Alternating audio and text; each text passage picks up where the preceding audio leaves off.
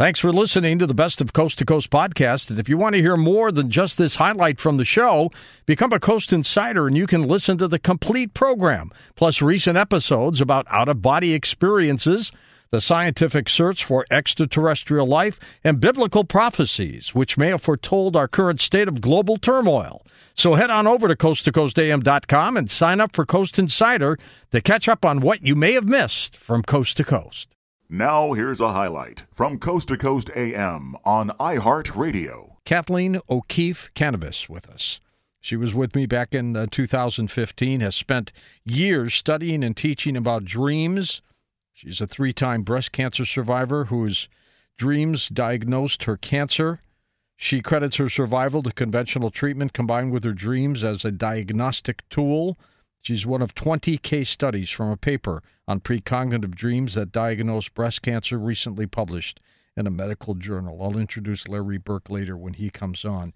The name of the book that Kathleen and Larry Burke have written is called Dreams That Can Save Your Life. Kathleen, welcome back. It's always Thank good you, to know George. You're doing okay. I'm doing great. I'm I'm still healthy as can be. Good for you. Was it the dream that saved you, in your opinion? Oh, absolutely. There's no doubt about it. How so? Well, um, you know, the dream told me, quote, unquote, you have breast cancer. Uh, this, this, you know, monk that came into my dream that I talked about uh, years ago with you, yeah. took my hand, put it on my breast, and said, can you feel that? And I said in the dream, yes, I can. And the monk said, you go back to your doctor tomorrow without an appointment, and you tell him that you need uh, exploratory surgery because that is the only thing that is going to find it. And at that point, I had already been to my doctor three times over a three-month period, having mammograms, blood tests, and physical exams. So if that, that monk had not come back to me and insisted that I go to the doctor, Um, I I wouldn't be here on your show talking to you. And when the monk said that, when he said, go back to your doctor tomorrow without an appointment, I started crying in the dream.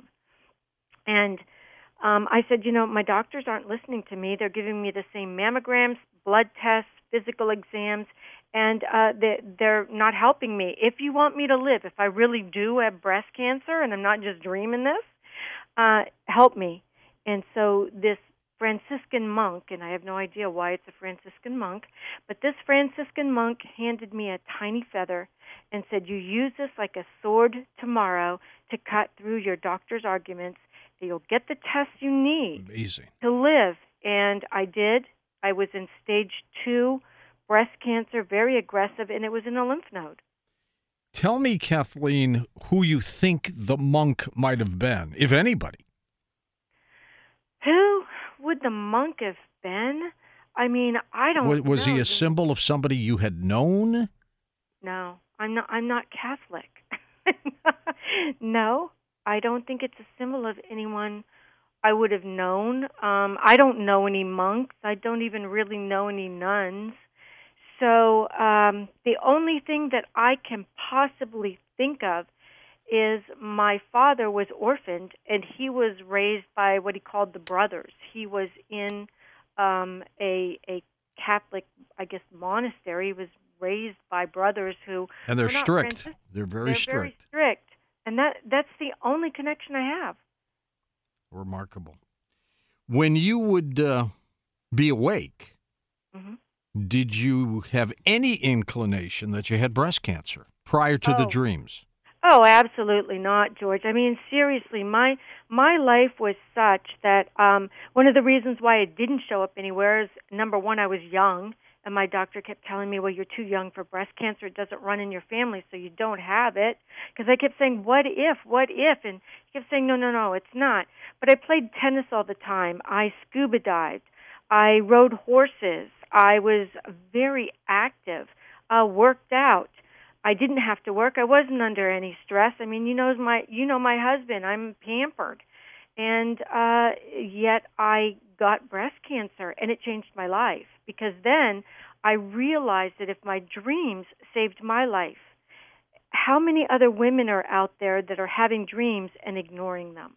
And so I, I made this uh, promise to, I guess, the universe, that if I survived this, because the second time when I found recurrence in the dreams and I had to go back to my doctors, it was nine by eleven centimeter tumor, and the doctors didn't even think I was going to live. Unbelievable. I guess you could say this is a gift. Yeah, you know, when we get Doctor Larry Burke on, and you're going to just love him, you know, you, you meet certain doctors that are that are one in a million, but he's one in a lifetime. Um, he's going to be talking about how the women that he found were a higher percentage than anybody thought. And so if we could find these people in like four months' time to write this book, and that's the only amount of time we had from the time we signed the contract with our publisher, we had no stories. We had three chapters that we kind of threw together and sent it out, and it went into a bidding war. And, um, you know, all of a sudden we had to find these other stories, and boom, they just started coming in left and right. So do you think this is a process of the brain, that there's some mechanism within our human body that creates this kind of watchdog, or is it something of consciousness outside of the physical body? I think it's outside the physical body, George. I really do. I think it's beyond Earth. Um, and the reason I feel that, no, the reason I know that, you know, you have beliefs and then you know, and you know when you've experienced something. In this book, we have a section where people dreamed for others and told them that they had cancer. And then they went to the doctor and found out, yes, it was true. For other people, they dreamed. They did. So for instance, we had daughters that dreamt of cancer for their mothers and saved their mothers' lives. We have a story in here where a daughter dreamt that her mother had uterine cancer and was going to die in three months. That's what the dream said.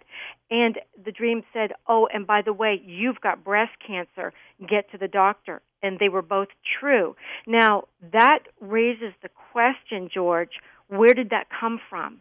And almost all of these dreamers in this book um, had voices that told them, or they would have some symbolic dreams, but a lot of them also had deceased loved ones who came back into their dreams and told them that they had cancer and gave them information they could not possibly have had. Now, if they had a diagnostic dream, it's possible that because they had the disease in their body, their body was telling them in a dream. But how do you explain deceased loved ones coming into somebody's dream and telling them that they have the cancer and giving them other information that is later validated? Because every single dream in this book, George, is validated by pathology reports. And in terms of the illnesses, it's not just cancer that people dream about, right? No, no. We have cystic fibrosis. Uh, we have diabetes. You know, that's a, a big deal right now with the millennials. Um, we have all kinds of illnesses. No, not just cancer. Just remarkable.